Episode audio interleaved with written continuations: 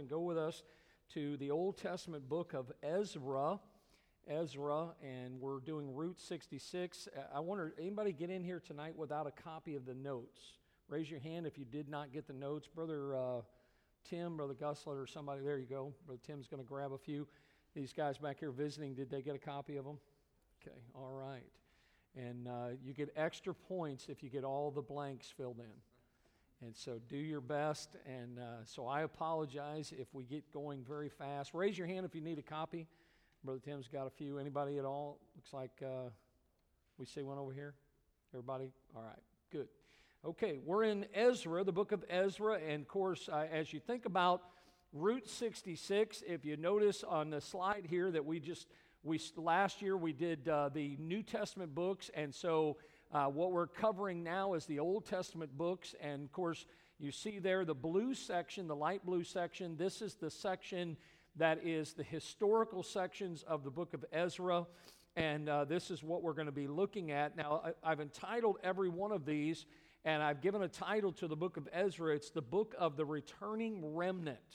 The book of the returning remnant. We're going to see that throughout the study tonight. And so, some of you, uh, maybe, maybe because you're picking this up in the middle, uh, the children of Israel had gone into captivity. And we find here in this particular book, and we'll look at one next week, where they actually returned from the captivity. Remember that the nation of Israel was a divided kingdom. And they, some went into the, the captivity in Assyria, some went to Babylon. And so we find here in the book of Ezra that this is now the returning remnant coming back into the land. I have a little uh, chart here that I wanted to show you, and of course, this is one I gave you earlier. Notice the headings across the top. These would be, go back, go back. This would be the division of the Old Testament books, okay? So if you notice, we covered the five books of the law. That's oftentimes known as the Pentateuch. And th- this isn't in your notes, this is just free, all right? Some of you are looking for this, all right? So notice the next column there is the books of history. So it begins there with the book of Joshua, and we've gone down through this list of historical books. And so if you look there on the last three on the bottom of this list of history, there you go. We're in the book of Ezra tonight. We have the book of Nehemiah next week, and then we have the book of Esther. These are the last three that fit into this section known as the historical section of the Old Testament books. Now, go to the next slide, and you see here, as it says at the top, the history of Israel. Notice that we, we began the first book in the Old Testament, Genesis. We've gone through all the way to the book of Second Kings, even First and Second Chronicles. Notice underneath of that you have Abraham, Moses, Saul, David, and Solomon. And of course, then the kingdom is divided. That's why the line goes two ways. Notice 722, the northern kingdom is taken captive by Assyria. 586, Jerusalem is taken and the temple's destroyed by Babylon. Now, as you see where Second Kings ends, notice you have that period, that 70 year period where God's people went into captivity. Now, keep in mind the reason that they went into captivity is because God said this He said, Thou shalt have no other gods before me. And the major problem that the nation of Israel had, which is still something that is plaguing people today, is the sin of idolatry. Israel struggled. They began to, to worship the gods of the land that God gave to them. And instead of following the one true God, and because God had many times, by the way, you can go back, we've done it for weeks and weeks and months and months you can see the grace of God. You can see the mercy of God. You can see the long suffering of God. But eventually, like Romans chapter 1, God gave them up. And you find them going into captivity. Now, at the end of that 70 years, notice the two yellow boxes there. One says Ezra, where we are tonight. One says Nehemiah, where we'll be next week. So these are after the captivity. Okay? So these are what they oftentimes refer to as post exilic books. They are after the exile, after the captivity. Now, down at the bottom, and we'll get to this, 536, a small remnant returns to the land, and they went back to rebuild the city, to rebuild the temple. Now, remember, what was the project of Nehemiah? The wall. Okay? So, when we look at this particular book we're going to study tonight, they focus on the temple and they focus on the city. Okay? Keep all of that in mind. Now, by the way, if uh, just since we have this up here, notice that beyond these two, we have what oftentimes we see. It says here 400 silent years. So, in your Bible, what that is, is that would be when you come to the end of what we call the Old Testament, and that would be until the New Testament begins. There was 400 years where God went silent. No communication, no open revelation, and it was as if God was ignoring man. Now, by the way, it's not because God is a mean God, because we know He's not. God is good all the time, right? But it's because of the sinful nature of mankind. So that's where the end of that 400 years of silence, then you see the New Testament era. And of course, what did God do? In the fullness of time, God sent forth His Son into this world. So that gives you a snapshot. I know I went through that rather quickly but I wanted you to kind of get in your mind as we begin the study tonight. I also want you to see this timeline of the book of Ezra. So if you notice quickly across the top, and we'll talk about each one of these kings, and you see them, you can see the dates there 550 all the way to 523. The 70 year on the left, 70 years of captivity, the fall of Babylon. And then notice here in chapter 1, verse 1, this gives you the historical setting of the book of Ezra. Okay, so he's enlarged it here. Notice the first return of the exiles, and that happened under the leadership of a man named by, by the name of Zerubbabel. How'd you like that for your name? Zerubbabel, all right? And so we see the first return, and the temple is begun, the rebuilding of the temple.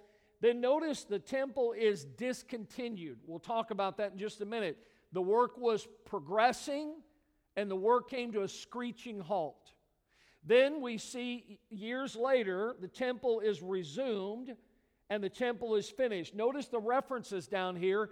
All of this is in the setting of the book of Ezra, okay? If he continues over, what he's trying to do, you might have to go out a little. There you go. Notice in chapter 7. So, what there's something that happens between chapter 6 of the book of Ezra and chapter 7 of the book of Ezra. But when you get to chapter 7, the second return of the exiles. So it was in two waves of people returning to the land of Jerusalem, the land of Israel. Notice, and this second return is under the leadership of the man whose book this book bears his name, and that is Ezra. So the first return was with Zerubbabel, the second one was with Ezra, and then notice here, and we'll get to that next week, a third group of exiles under Nehemiah's leadership. All right? So that gives you a little idea there. And if you go back down, if you can, or towards the top, I want you to see again. There you go. And, and zoom out so we can see the whole thing there real quick. There you go. So notice the kings here. Cyrus is the one that issues the decree. Then notice you have a few uh, that really had small roles, but then Darius, Xerxes, and then, of course, Artaxerxes. And uh, listen, I'll tell you this you see these kings, and you see what we're about to study tonight, but what you need to see, which isn't on this slide, is all of this was in the providence of God. Every last bit of it. And if God can work in such a way in that day, God can still work in our day. I'm afraid as Christians, we see the temperature of the world we live in, and we see the political arena of the world we live in, and everybody wants to paint a picture of gloom and doom, and everybody wants to sit around and twiddle their thumbs and woe is me, and the media is painting whatever picture they want. But listen, I am still 100% that God is still on the throne. And we need to understand this. I think this book, is a great illustration of the power of our God. And I want you to see that tonight as we get into this. Now, in your outline, uh, I uh, pretty much cover some, some of the same things. We'll go through this rather quickly, and you just uh, jot a few things down, and then you could take it with you and go back and look at the book. But notice, first of all, the name of the book.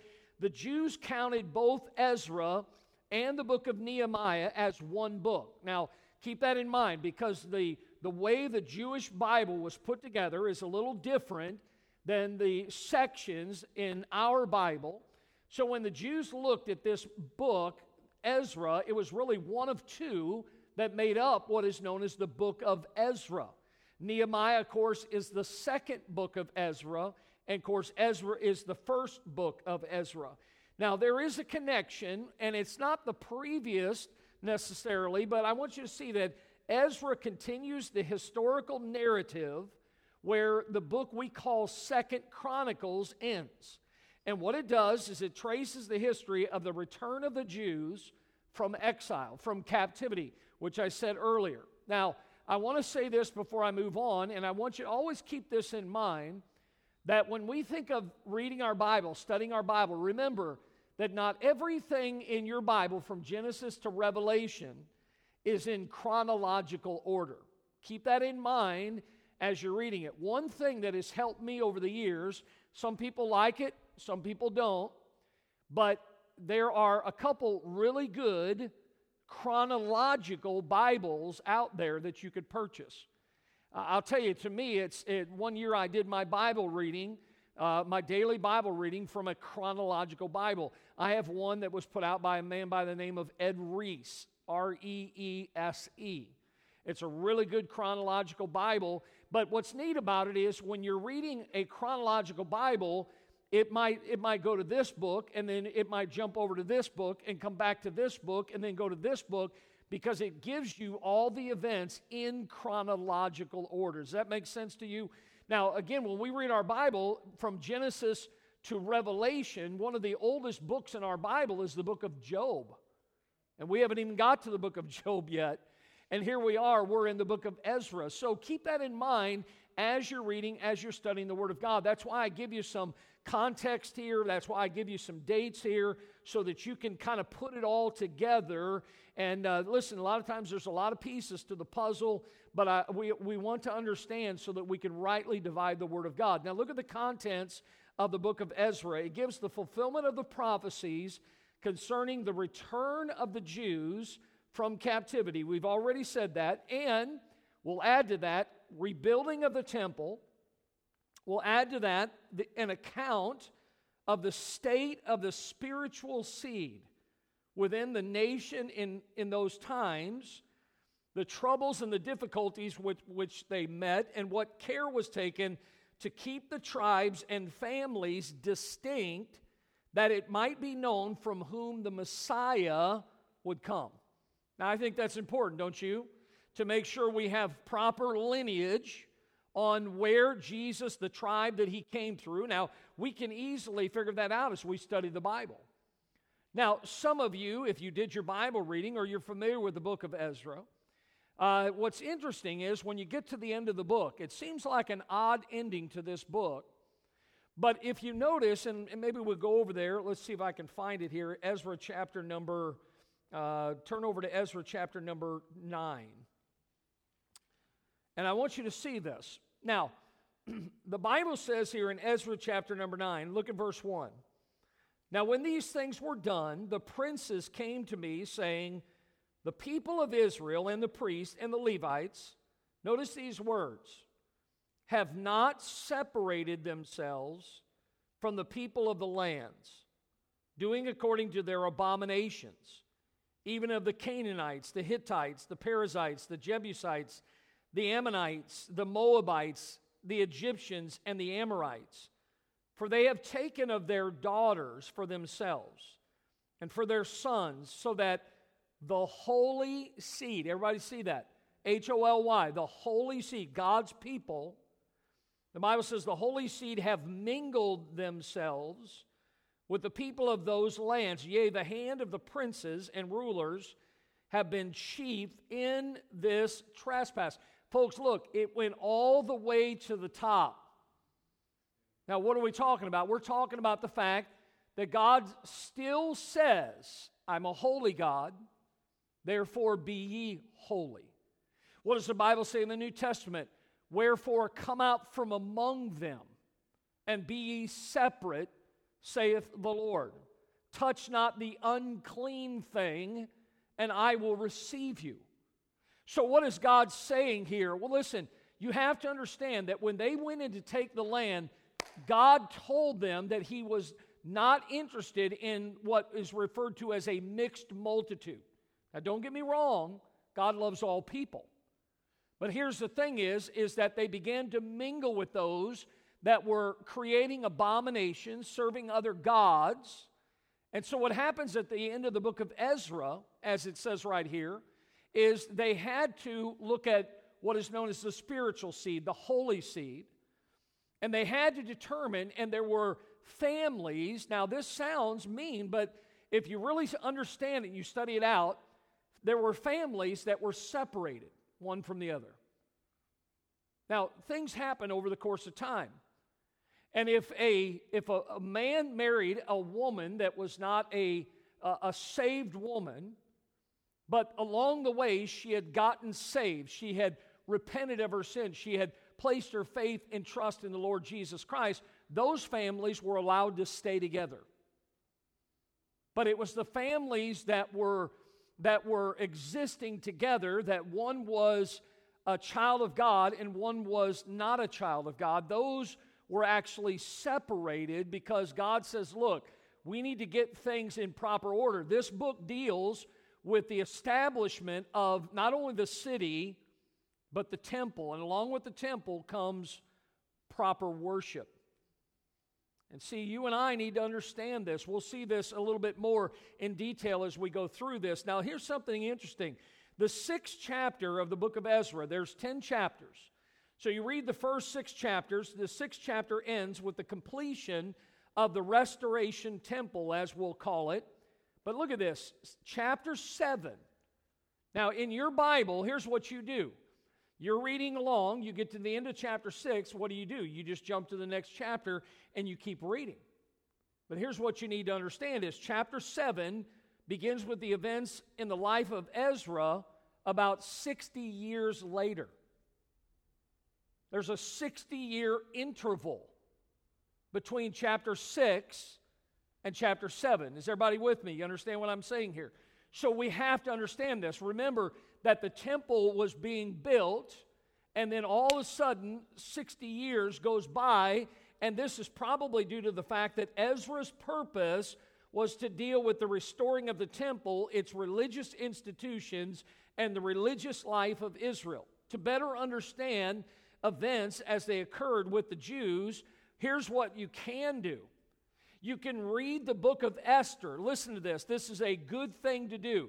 Read the book of Esther between chapters 6 and chapter 7 of the book of Ezra. So, next time you're reading, or maybe this week, read Ezra chapter 1 through 6, then read the book of Esther. Then go back to chapter 7 of Ezra and read Ezra chapter 7 through Ezra chapter number 10. Because, listen, historically, that's where the book of Esther fits in as far as the people of God and their history. And so you can see this. I think we have the chart. We have that chart. There you go. So, so I want you to notice, look at the very top. It says the first return of the exiles. Then notice the second return, but right between chapter 6 and 7 at the very top, notice the book of Esther is dated right there. That's where you see historically the book of Esther fits in. Now go to the bottom, guys, go all the way to the left, and I want to stay right there. So notice this first section, chapters 1 to 6, the restoration under Zerubbabel. You can see again how they began to rebuild the temple, the work that was being, it began, it was opposed, then it was resumed, and we'll talk about that in just a minute. Notice Cyrus was the king, then Darius. Now look at the second section after historically the book of Esther. Notice the reform now, the second return under Ezra. You see the journey because it began with the decree of Artaxerxes, and then you see uh, the Psalm of Ezra there in chapter 7, and then the list of those that returned. A lot of times we get to those lists in the Bible and they don't really uh, excite us, but listen, these were the people that actually returned with Ezra. They make their journey to Jerusalem, and then this is what I was talking about earlier is the dissolving of the mixed marriages. And it says right here that there was a report given, there was grief, there was prayer. This wasn't something that was just done to be mean to families. Uh, God's not in the, the destroying business. And so understand that there was some confession made, there was some dissolution made there. And of course, you see at the end an appendix list that is given there. And so it's interesting the way this book is put together, how God wanted us to see this. And again, this is all given by inspiration of God. So this gives us a little bit of an understanding.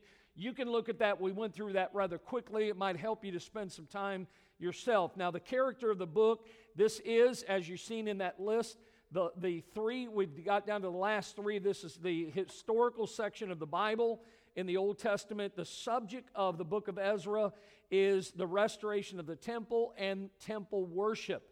And listen, God was wanting his people to get back to worshiping him.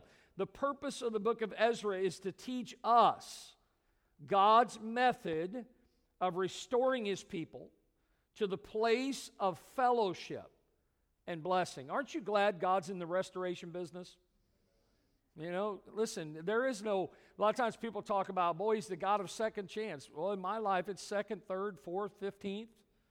You know, and I love even in the New Testament, if we walk in the light as he is in the light, we have fellowship one with another, and the blood of Jesus Christ, his Son, listen to this word, cleanseth us from all sin. Verse 9, if we confess our sins, he is faithful and just to forgive us our sins and to cleanse us from how much unrighteousness? All. Isn't God a good God? You know, wonderful, wonderful verses there teaching us that God wants to restore his people to the place of fellowship. God wants you to have a blessed life. You know, here's a young man, he's, he's in college. Most guys in college, they're not in church tonight. But here he is. You know, you know what I say? He's in the place of God's blessing. And that's what you and I should desire for ourselves. God wants to restore us. And so notice just a simple outline. I already kind of touched on it, but notice the, the two sections of the return. The first one is under Zerubbabel. We see the restoration of the Jews, the opposition to the work. By the way, anytime you try to do work for God, there's always going to be people. We'll see that next week with Nehemiah. Hey, Nehemiah, what are you doing up there? Why don't you come on down from the wall? You know, listen, it wasn't, we understand as we study the Bible, the walls were there for protection. But you know what the walls were to Nehemiah? They were the work that God gave him to do. And there's a lot of people who are doing the devil's work that are trying to get God's people to stop doing God's work.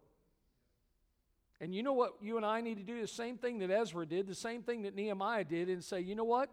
I can't come down from this wall. There's too much to do. God has so much that He wants for His people. I cannot come down. And so that's what we see here is the opposition to the work of God. And then, of course, praise the Lord, they were able to finish the temple. It was dedicated there in chapters 5 and 6. And then the second wave of return from, the, from exile we see under Ezra. And we see the proclamation of Artaxerxes, the liberation of the Jews, the intercession. That's really dealing with the Psalm of Ezra. And then, of course, the reformation of the people, God trying to get his people back to where they needed to be and uh, just a simple outline, but it'll help you as you read these 10 chapters. Notice the scope of the book. I just told you that chapter 6 to 7 is a period of about 60 years. So when you look at the rest of it, Ezra covers a, a history of about 75 years, give or take a year or two. The writer is generally accepted by Jews and Christians to be that of Ezra, who was the author of the book that bears his name. And Ezra was, excuse me, a descendant of Hilkiah and Hilkiah, of course, was the high priest. He was the one in the Bible that found a copy of the law during the reign of Josiah. And they, they found a copy of it, they read it. and so this is uh, who Ezra is.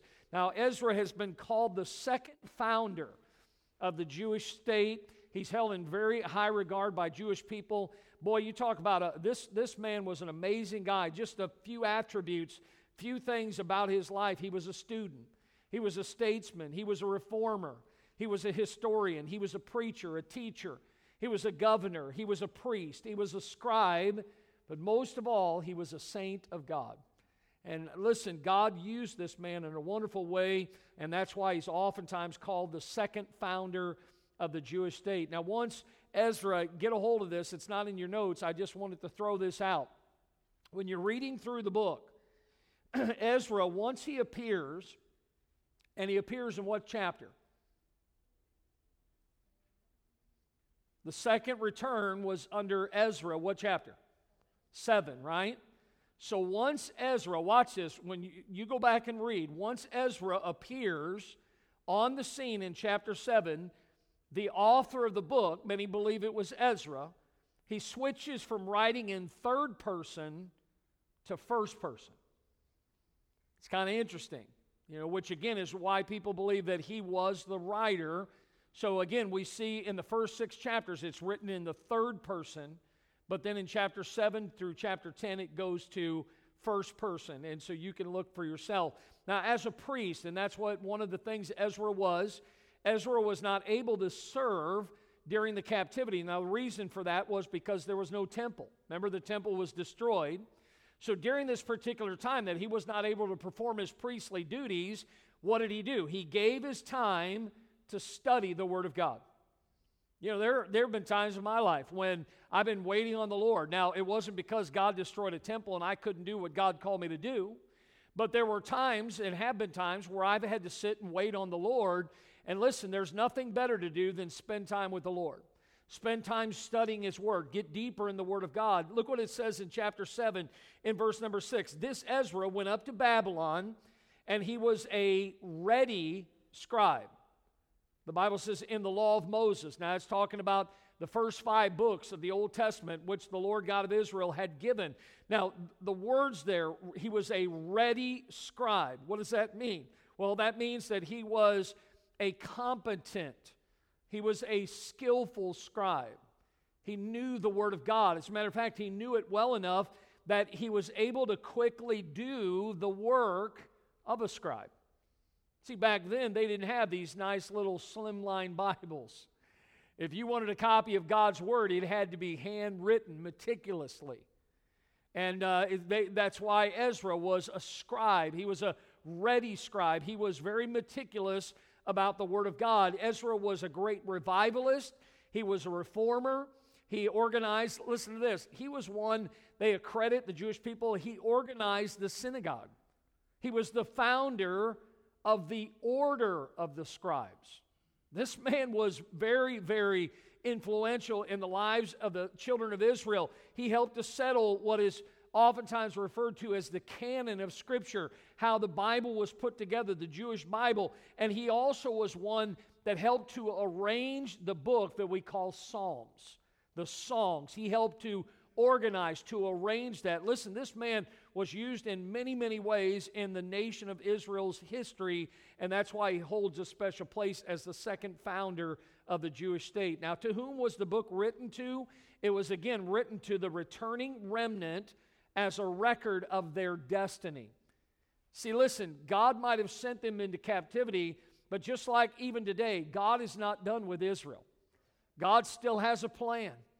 And you see this even in the New Testament in Romans chapters 9, 10, and 11 that God is going to fulfill every promise, every covenant that He has made with the nation of Israel. And that's why we need to be friends to Israel. We need to pray for Israel because God has something very special in the days ahead for them. When was it written? Between 460 and 457 BC. We historically, date wise, chronologically, we've been going closer and closer to the time of Christ.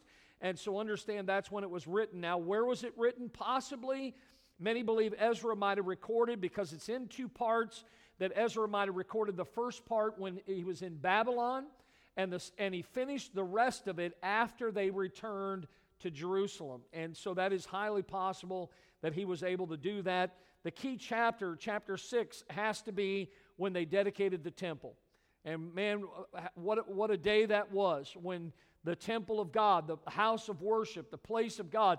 You think about, listen, I, I, I'm glad, like today, those that showed up to worship God this morning, but my heart was here we have a church and it's not full. You look across America, church after church after church, and they're not full. Matter of fact, many of them are not even half full.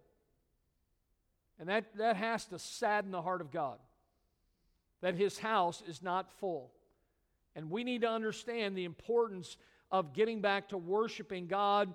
And we see the dedication of the temple, chapter 1 and verse number 5. The Bible says, Then rose up the chief of the fathers of Judah and Benjamin and the priests and the Levites. Notice these words with all them whose spirit God had raised up to go up to build the house of the Lord, which is in Jerusalem. That's why the key word is the word build. And we see the key phrase is the word of the Lord. Ezra 1, the very first verse in this book.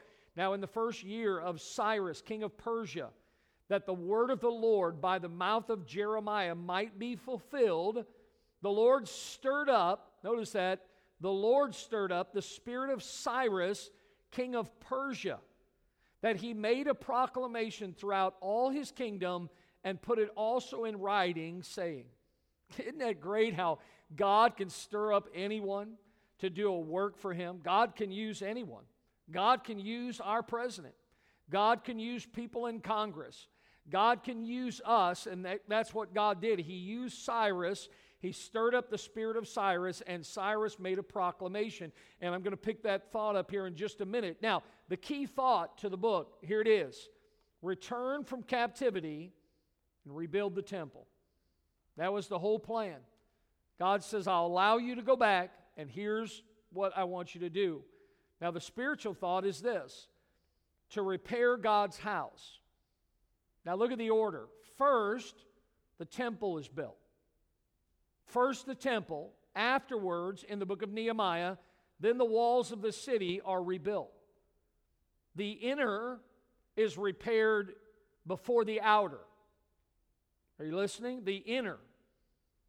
In other words, cleanse the heart, the inner, and all else, the outer, will be clean. When we get saved, guess where that salvation takes place? In the heart. And that's why oftentimes, listen, many times I hear people say, well, it doesn't really matter this, doesn't really matter that. Out of the heart comes the issues of life. See, the reason that people do the things or wear the things or, or, or, or take part in things is they don't understand that everything we do on the outside is an expression of what's on the inside. Are you with me? So, what, what was interesting, and you study this book, here's what happened.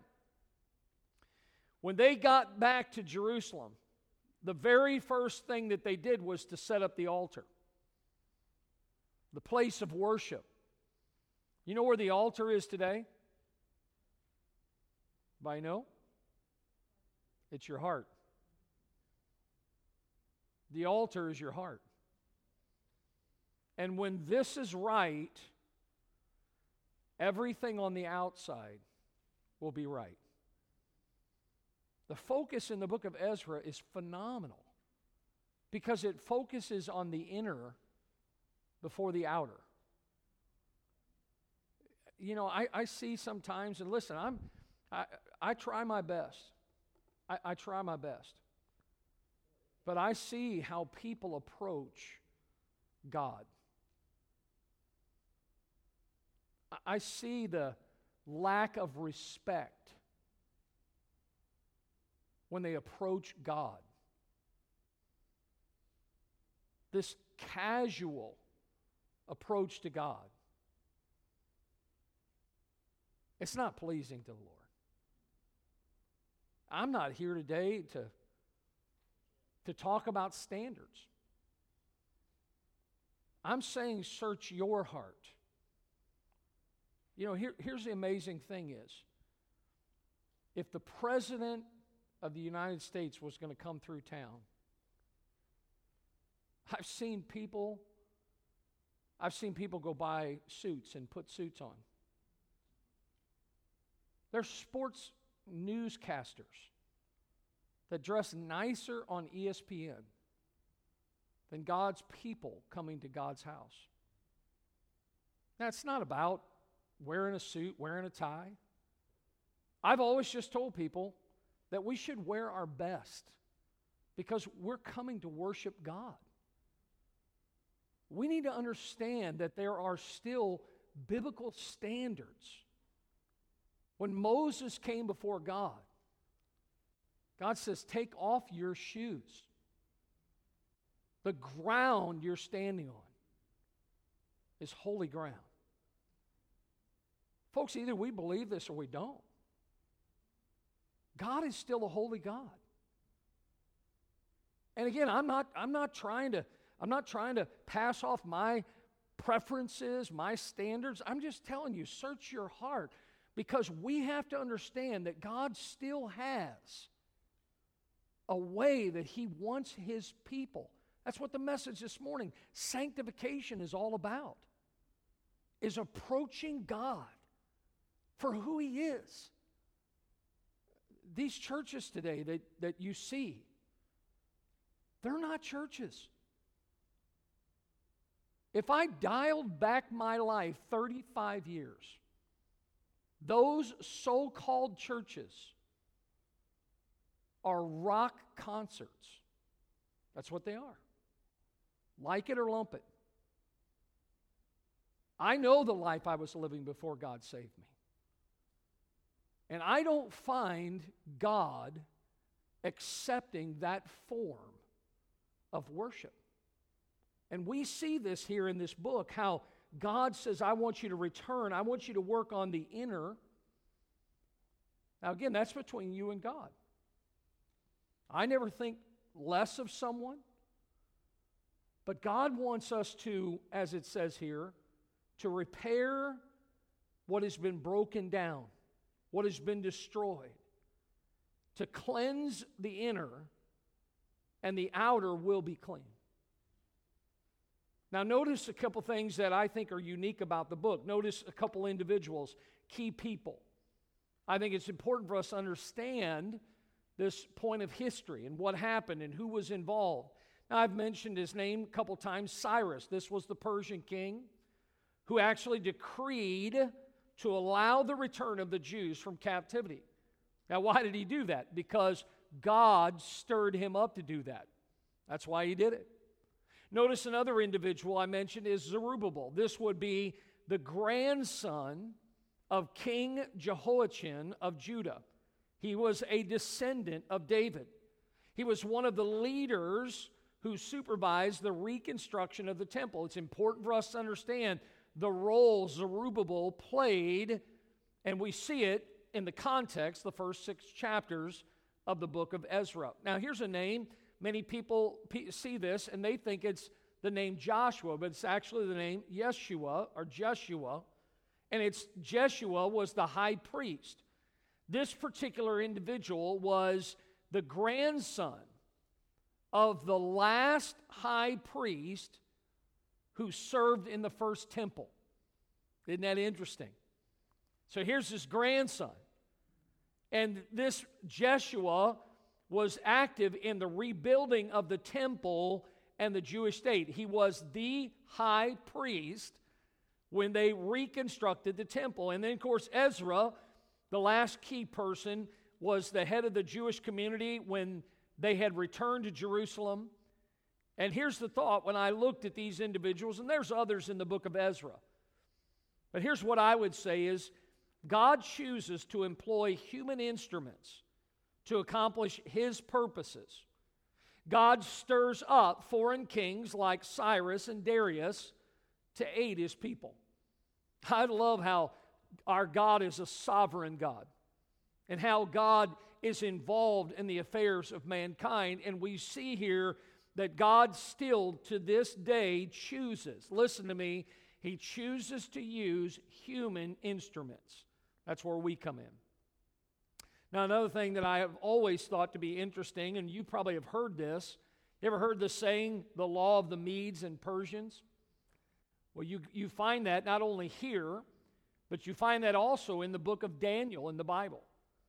And you find here that the law of the Medes and Persians in Daniel chapter 6, the Bible says, Now, O king, establish the decree, notice the decree, and sign the writing, notice these words, that it may be not changed, according to the law of the Medes and Persians, which altereth not.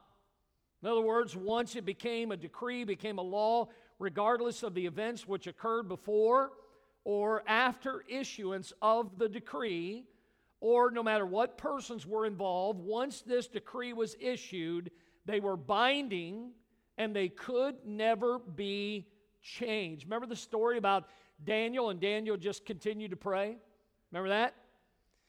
What happened to Daniel? What did they do with him? They threw him in the lion's den, didn't they? Remember how the king struggled all night? He didn't want to put Daniel there, did he? But you know what? He was bound by the law of the Medes and Persians, and it could not be changed, it could not be altered. You think about it, listen, the laws of our land, you know what people say about the laws of our land? They're made to be what? Broken. A man's word is no longer good. There was a day where a man's word was good.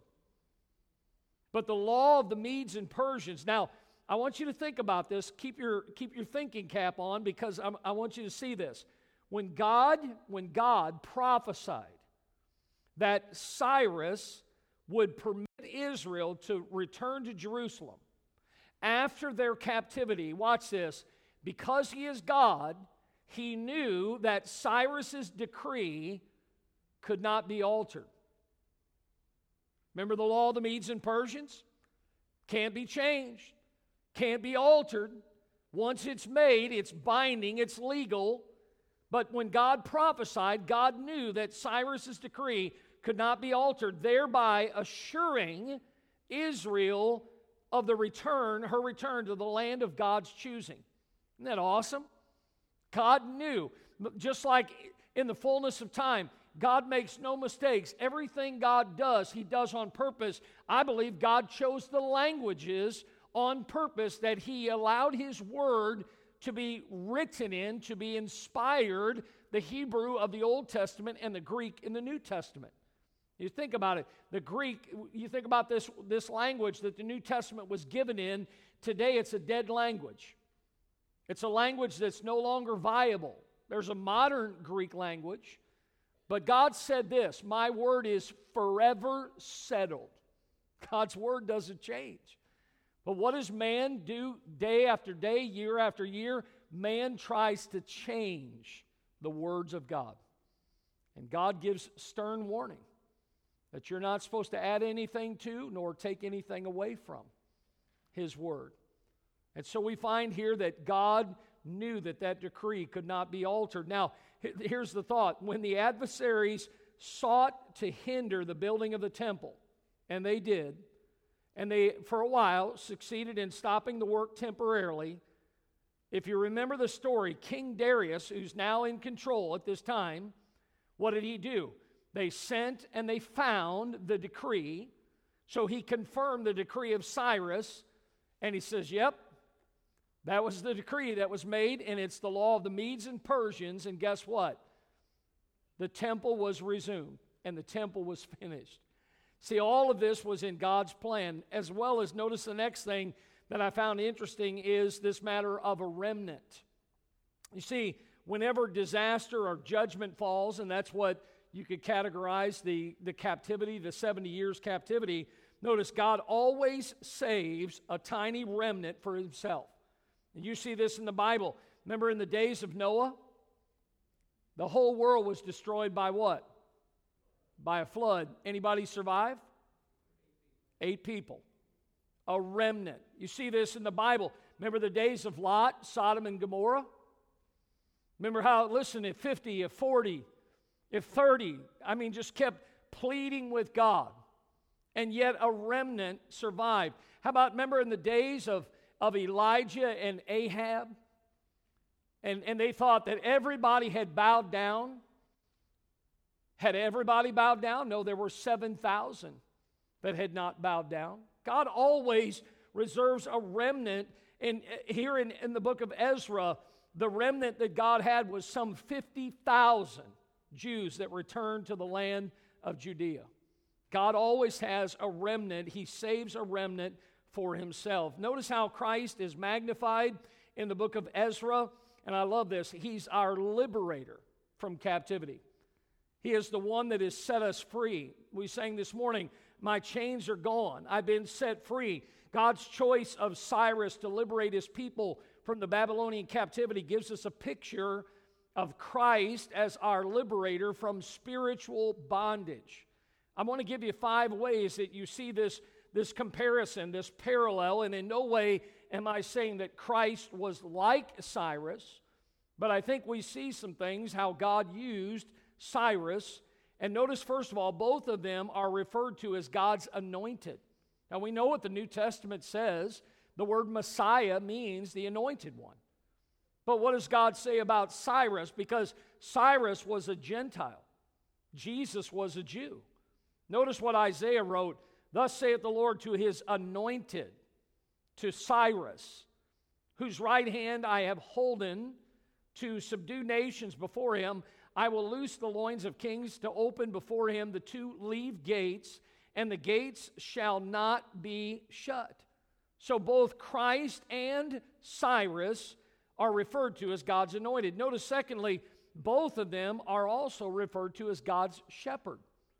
Again, back in Isaiah chapter 44, that saith of Cyrus, He is my shepherd, and shall perform all my pleasure even saying to Jerusalem, Thou shalt be built, and to the temple, thy foundation shall be laid. Now we know that Jesus is the chief shepherd, right? The good shepherd.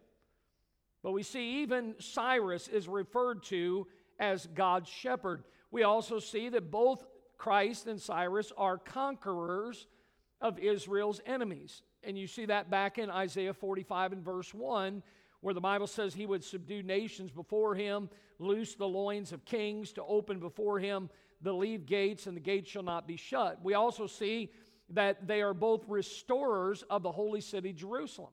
And how the Bible says back in chapter 44 of Cyrus that notice again that that thou shalt be built into the temple, thy foundation shall be laid, the restorers of the holy city. And of course, Jerusalem, talk, talking about the Lord Jesus Christ also. And then notice, fifthly, both of them, Christ and Cyrus, both glorify the name of the one true God. Ezra chapter 1, the second verse in the book. Thus saith Cyrus, king of Persia. Notice what he says The Lord God of heaven have given me all the kingdoms of the earth, and he hath charged me to build him an house at Jerusalem, which is in Judah. And so we see Christ is strongly magnified as our liberator from captivity, and we praise God for that. Now, notice a couple things as we're done tonight. Many of the Jews, I found this interesting many years ago when I studied, that as they were allowed to go back to Jerusalem, back to their homeland, they had been in captivity for how many years? 70 years. This is kind of interesting. Some of them decided that they were going to stay. They had gotten complacent. Some of them maybe felt they couldn't make the journey back. They chose to stay in a foreign land instead of returning to the land of their fathers. Now, when I thought about that, and I thought about what happened to Israel, here's the thought that I had. When we wander from the Lord, and then we start back to Him. That's what they did. They wandered into idolatry, then into captivity.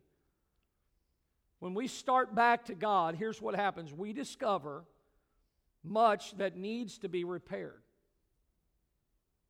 You hear oftentimes talked about the scars of sin, the toll.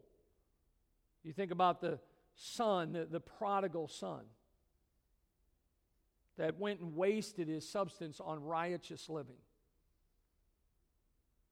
You see, we discover that a lot needs to be repaired, and the reason for the repairing is simply because of our backsliding from the Lord. Now, if we're a son of God, child of God, we will always be God's child. You can't lose your salvation because you didn't get it to begin with. Once a son, always a son. But you can backslide away from God. That's what Israel had done. They fell into idolatry.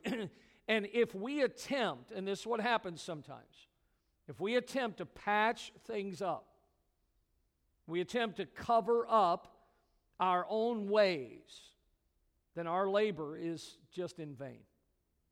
It's just putting a band aid on it. That's where the book of Ezra comes in, because this book helps us to understand how to repair God's house. You know, you think about this your body is the temple of the Lord. The Holy Spirit of God lives in you. When we get away from God, God's house is ignored.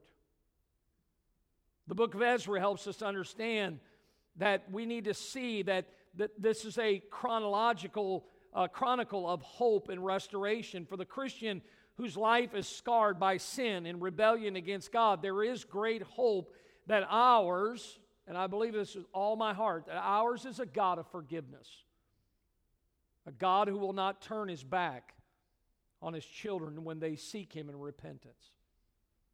Remember the story again? The son had gone off in sin. When he started to make his way back, the father saw him. He ran to him. He fell on his neck, shocked him. Hey, Dad, listen, I'm sorry. Can I just be one of your servants? Just maybe a, three squares a day and I'll work for you the rest of my life. Oh, no. Oh, no. Go get my ring, get my robe, kill the fatted calf because my son who was gone, who was lost, has come home. That's our God. And I see this book and how it plays a role in the history of God's people who seek Him in repentance and brokenness. And the Bible says if we confess our sins, He is faithful, He's just. The Bible says to forgive us our sins and to cleanse us from all unrighteousness. This week, as you go through life, may you and I realize that our helplessness apart from the working of God and seeing that if anything is going to be accomplished in our lives, it's going to be accomplished because it is God who works in us and it is God who works through us. You see, everything changed for Israel for a while. See, that's still our sinful nature. But that's where this matter of God's work of sanctification comes in. We have a wonderful God. He's given us books like this in the Bible, and a lot of times you look at the book of Ezra, and you're really not that excited about it. But you know, I glean a lot from this book that helps me to understand how much God loves me. And God is not going to put up with sin in my life. You see, God does a work on the inside so that the outside will be what it ought to be. So, listen, next week we're going to get into the book of Nehemiah. It kind of picks up where the book of Ezra is, and then we'll look at the book of Esther that kind of fits there between the first and second sections of the book of Ezra. And so let's pray. Lord, thank you for the study tonight. Thank you for this wonderful book. pray that you'd bless it, uh, Lord, to our hearts, to our minds. So many wonderful lessons. Lord, so many people have wandered away and they believe the lies of the world and the devil that God could never use them. God doesn't love them anymore, but that's not the God of the Bible. Lord, I thank you for the example how you are a holy God and you do not want us to mix with that which is unholy. Lord, help us to live a life that's pleasing to you. Thank you for this study tonight, for those that were here. I pray that you would bless our week and use us for your honor and glory. In Jesus' name we pray. Amen.